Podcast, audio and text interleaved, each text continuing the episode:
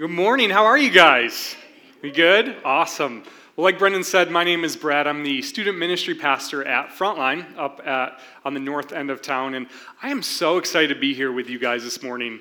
Um, I want to take, hi, I want to take just a second to just affirm your pastors here. Um, I have the chance to work with uh, Brendan and with John and Renee on um, almost a, a, daily basis. And God is doing some really incredible things in your community here. And I just love those guys so much.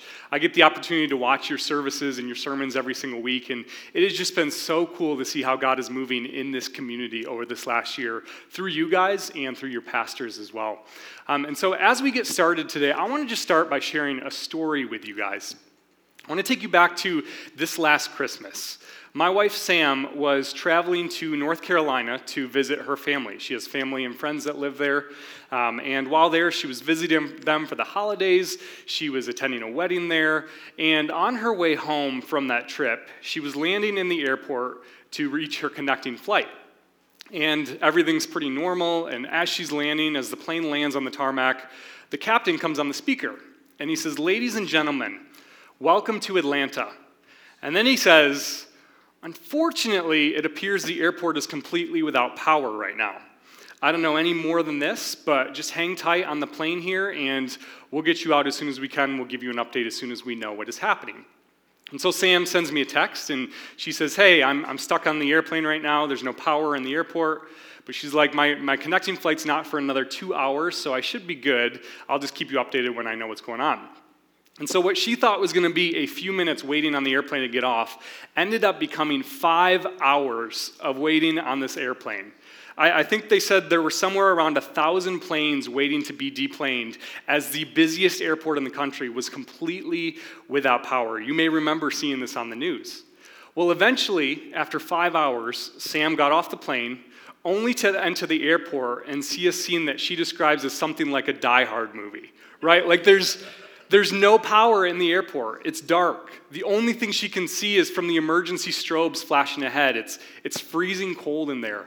It's completely crowded. It is utter and complete chaos, and nobody has answers as she's waiting for what to do next. Now, the good news is that after 26 hours of no sleep, 12 hours in a powerless airport, and five hours on the plane, she eventually made it home without dying in the airport that day.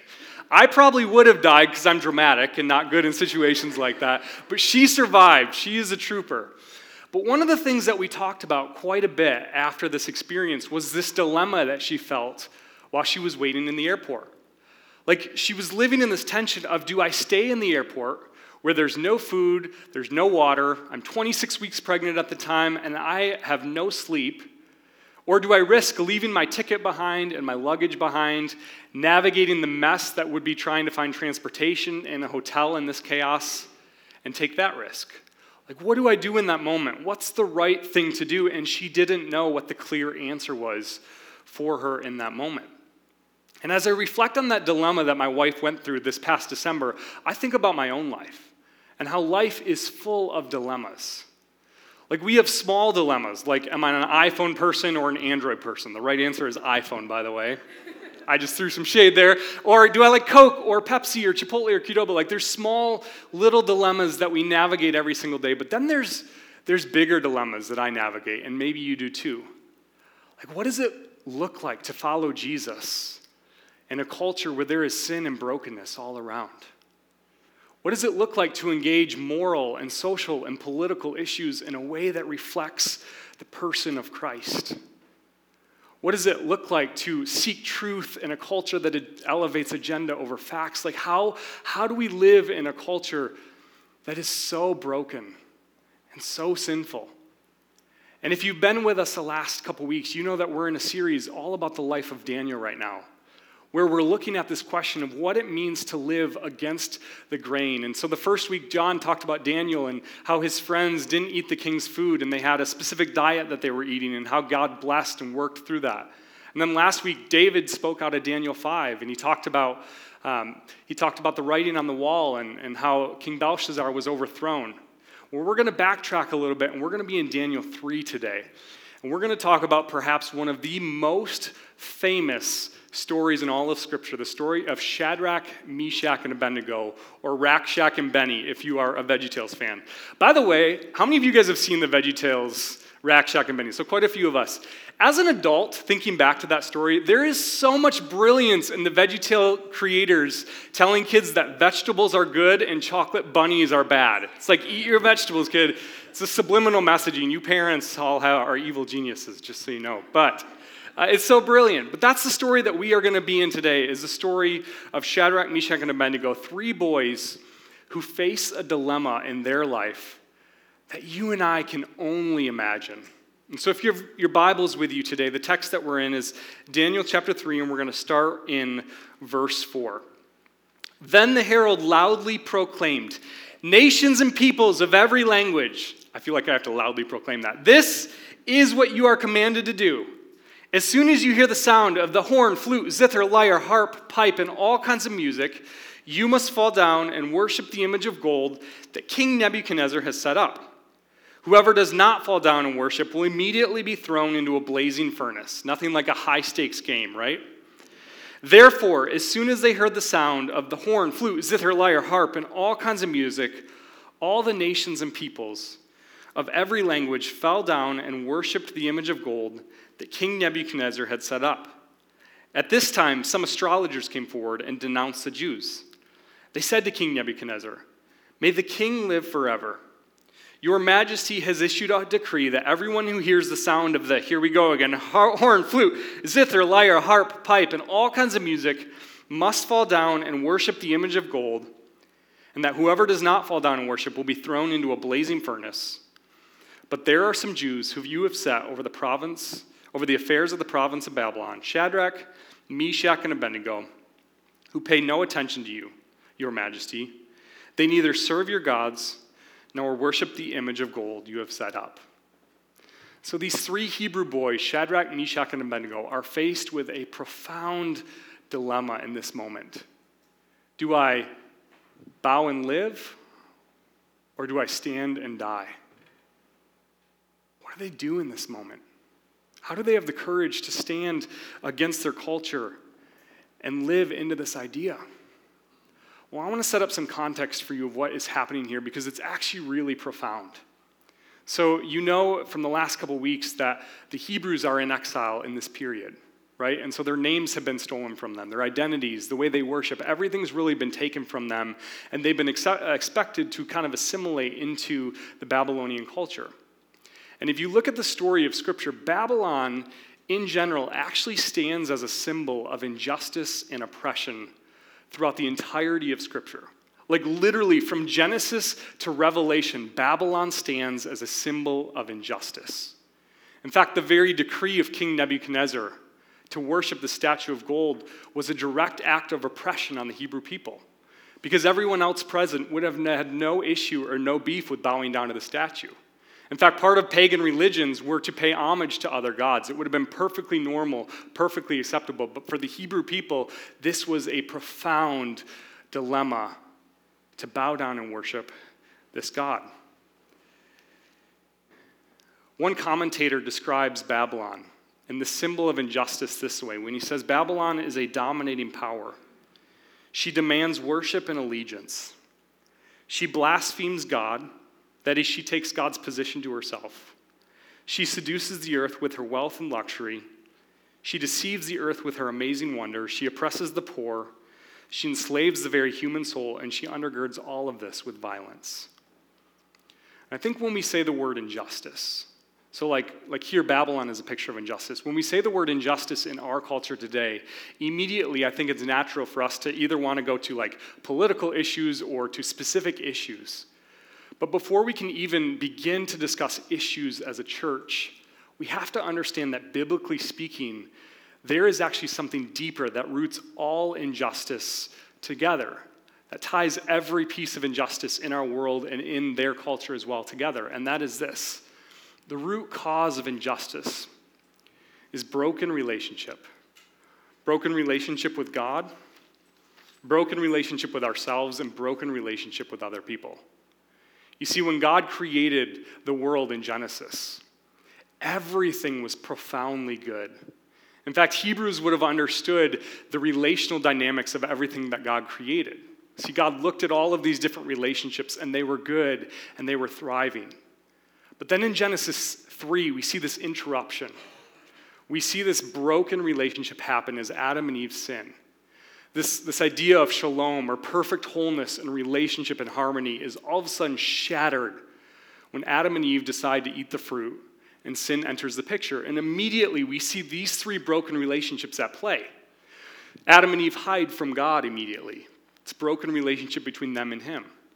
They feel shame because they're naked, broken relationship within themselves, and they blame each other. They pass the blame around.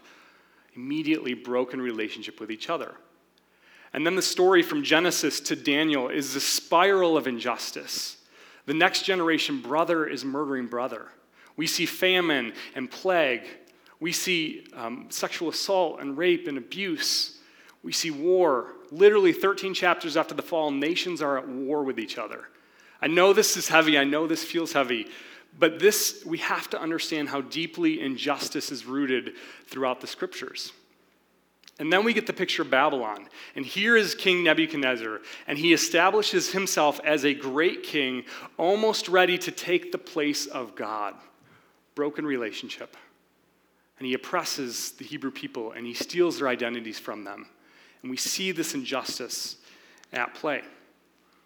Moving on in the text here, in, chapter, in verse 13, it says this Furious with rage, Nebuchadnezzar summoned Shadrach, Meshach, and Abednego. Nebuchadnezzar's a little bit of a drama king. He's, he's kind of all over the place. He's hot and cold. And there are a few people in Scripture that you can see really their personalities jump out of the page like you can with him. And so these three men were brought before the king, and Nebuchadnezzar said to them, Is it true, Shadrach, Meshach, and Abednego, that you do not serve my gods or worship the image of gold I have set up? Now, when you hear the sound of the horn, flute, zither, lyre, harp, pipe, and all kinds of music, by the way, that's Hebrew satire. Like the, the author of Daniel is actually trying to sound funny in that moment. I don't know if it translates or not, but they're trying to paint the ridiculousness of this picture. So, if you are ready to fall down and worship the image I made, very good. But if you do not worship it, you will be immediately thrown into a blazing furnace then what God will be able to rescue you from my hand? Do you hear the pride and the arrogance in his question? What God can rescue you from me? So Shadrach, Meshach, and Abednego replied to him King Nebuchadnezzar, we don't need to defend ourselves before you in this matter. If we are thrown into the blazing furnace, God we serve is able to deliver us from it, and he will deliver us from your majesty's hand. Listen to this next statement. But even if he does not, even if he does not, we want you to know, Your Majesty, that we will not serve your gods, nor worship the image of gold you have set up. That is a powerful, powerful statement of faith, even if God does not rescue us from this furnace. We know him. We know what he's capable of doing. In this moment, Shadrach, Meshach, and Abednego, they chose to be like no other people around them because they serve a God who is like no other God. Put yourself in their shoes for a moment. They would, they would have automatically been thinking about the stories of their ancestors. They would have been thinking about the commandments that, that God gave Moses. Like, like, I am Yahweh, you shall have no other gods before me.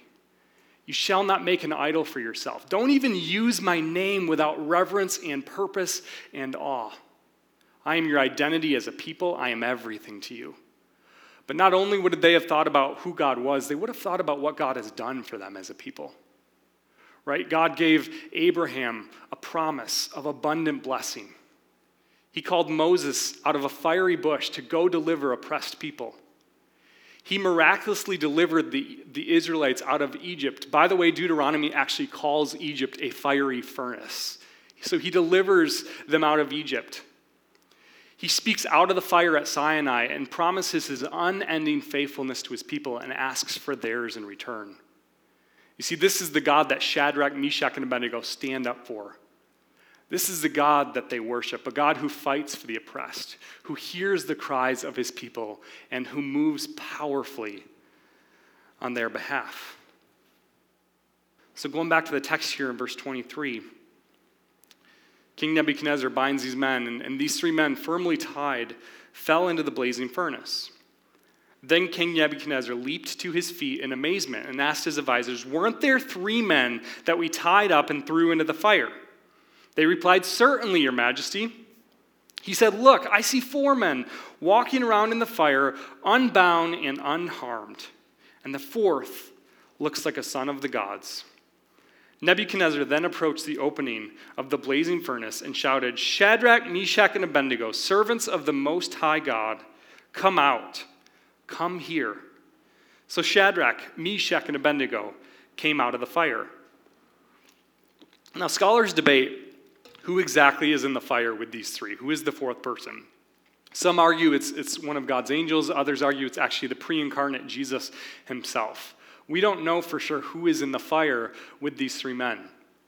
But what we do know is that God did not abandon his people in the fire. And that is the point of the story is that God was with his people in the midst of the fire. Who is this God who walks through fire on behalf of his people? There is nobody else like him.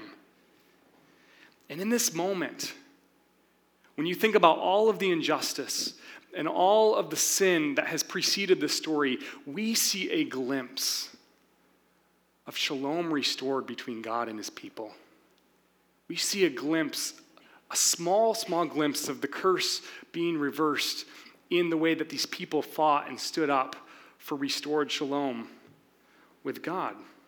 In fact, Shadrach, Meshach, and Abednego, and Daniel, who is not mentioned in this particular story, few people embody the words of the prophet Jeremiah.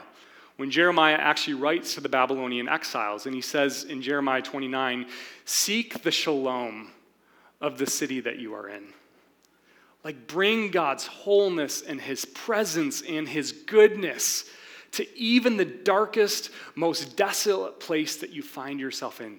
Stand up for that in the culture that you are in. So, what, what would have happened if Shadrach, Meshach, and Abednego would have never stood in this moment?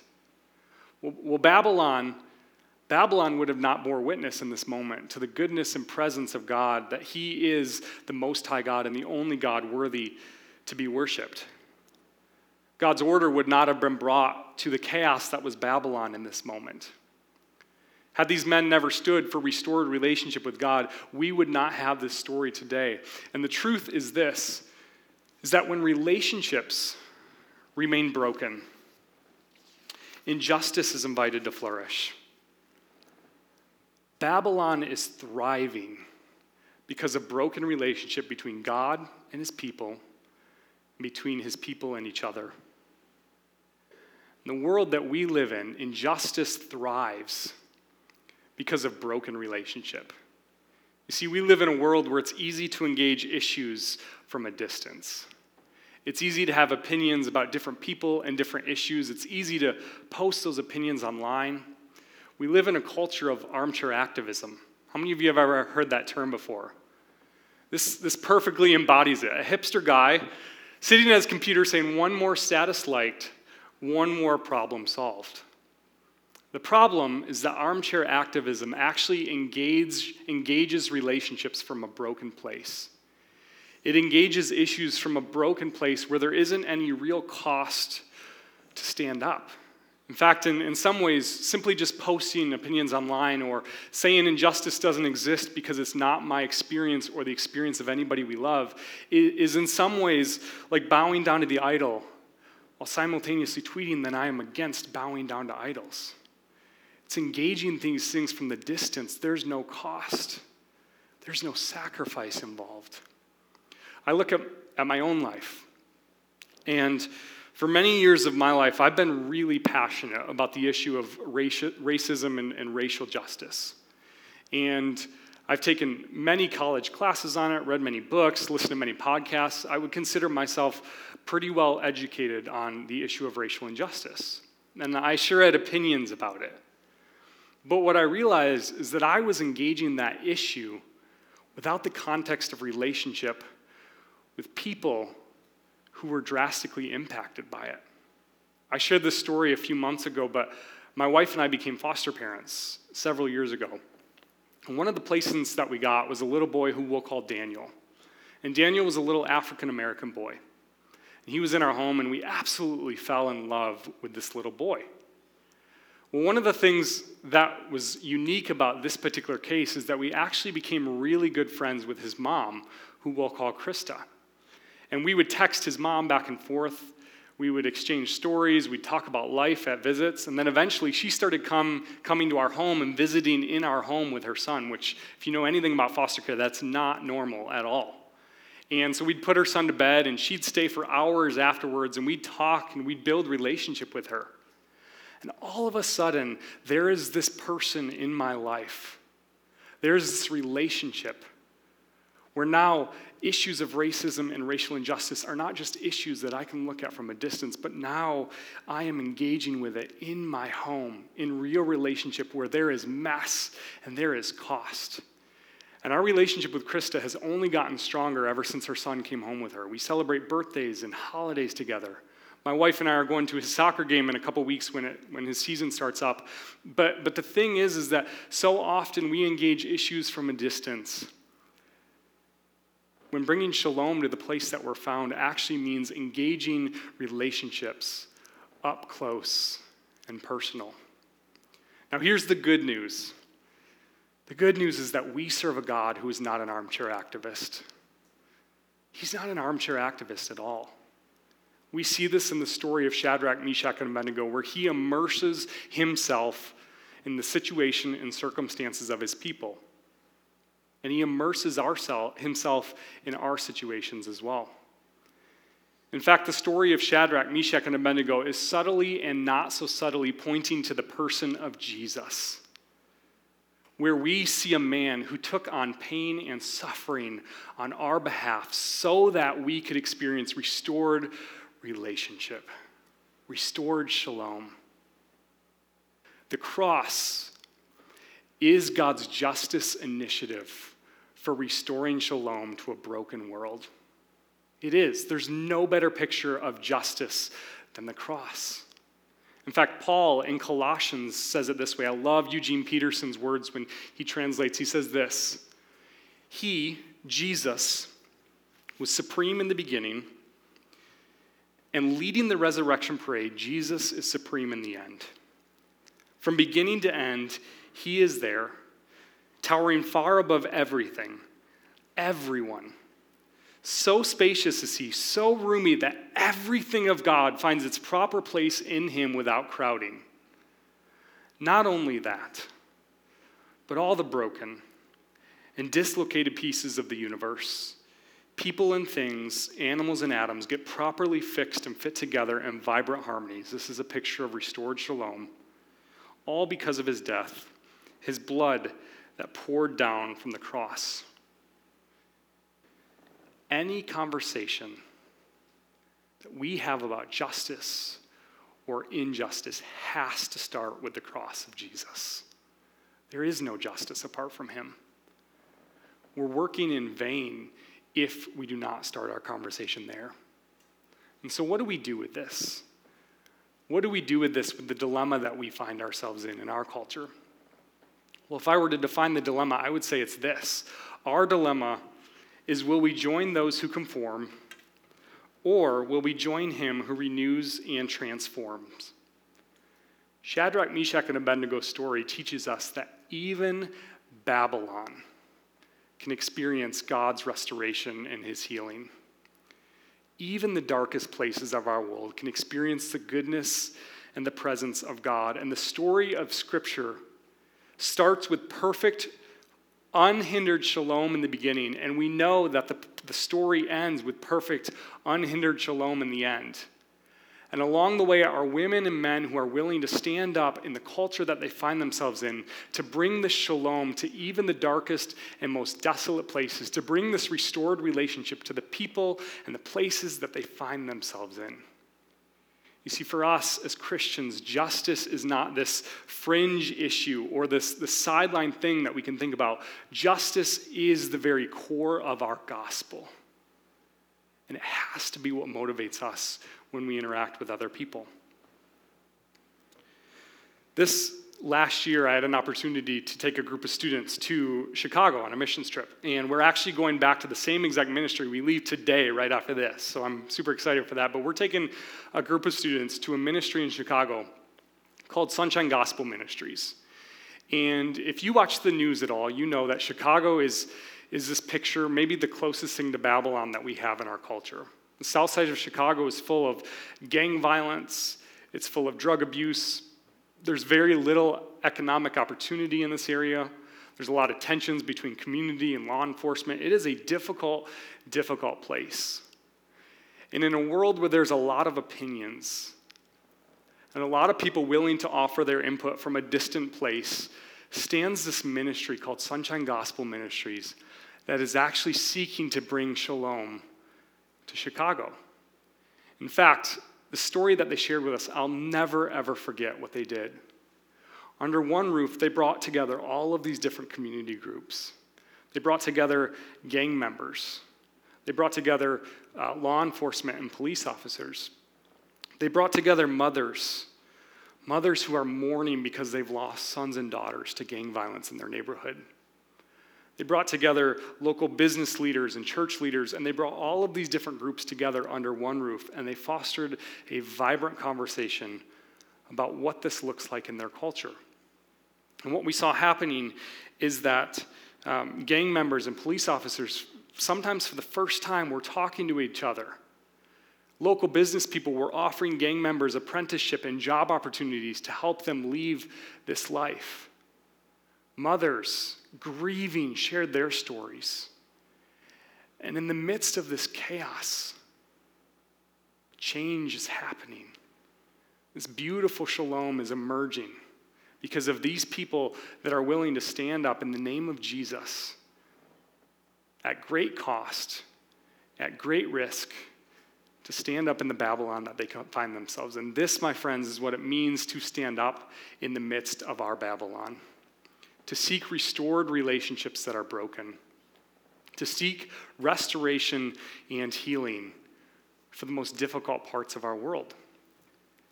I want to give you two applications today as we, as we close out.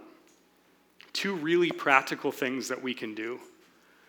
Number one is this pursue shalom with God. Pursue shalom with God. Fall in love with His Word. Learn about his heart for justice, for the poor, for the oppressed. Learn about how integral this is to Scripture. This past week, we had the opportunity as part of the justice journey that some of you are part of, this discipleship journey where we take this series a little bit deeper. We had the opportunity to practice intercessory prayer, where we walked through our neighborhoods and our communities, praying on their behalf, pleading with God on behalf of other people. And man, Few things will change your perspective faster than praying for other people. Read his word, immerse yourself in his heart in this issue, in this area. And then the second thing is take that restored shalom with God and pursue it with other people.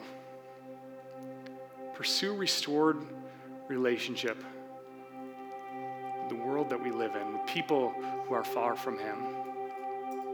Set an example. Be a type of person that stands up in our culture and is willing to engage in the messiness and the difficulty of relationships. Is there risk?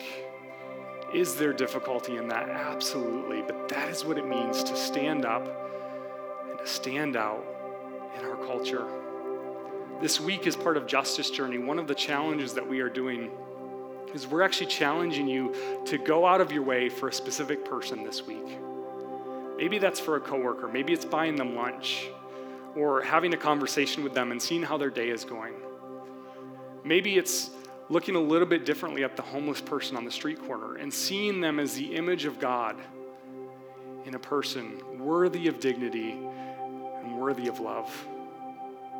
Maybe it's going on Saturday to Byron Days, like Brendan talked about, and picking up trash and engaging in conversation and relationship with the community here that so desperately needs Jesus. I don't know what it is for you, but I challenge you in this week, in some small way, to pursue restored shalom with other people so that Babylon may witness and experience the goodness of God.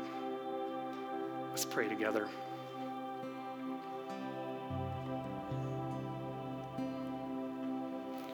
God, you are so good.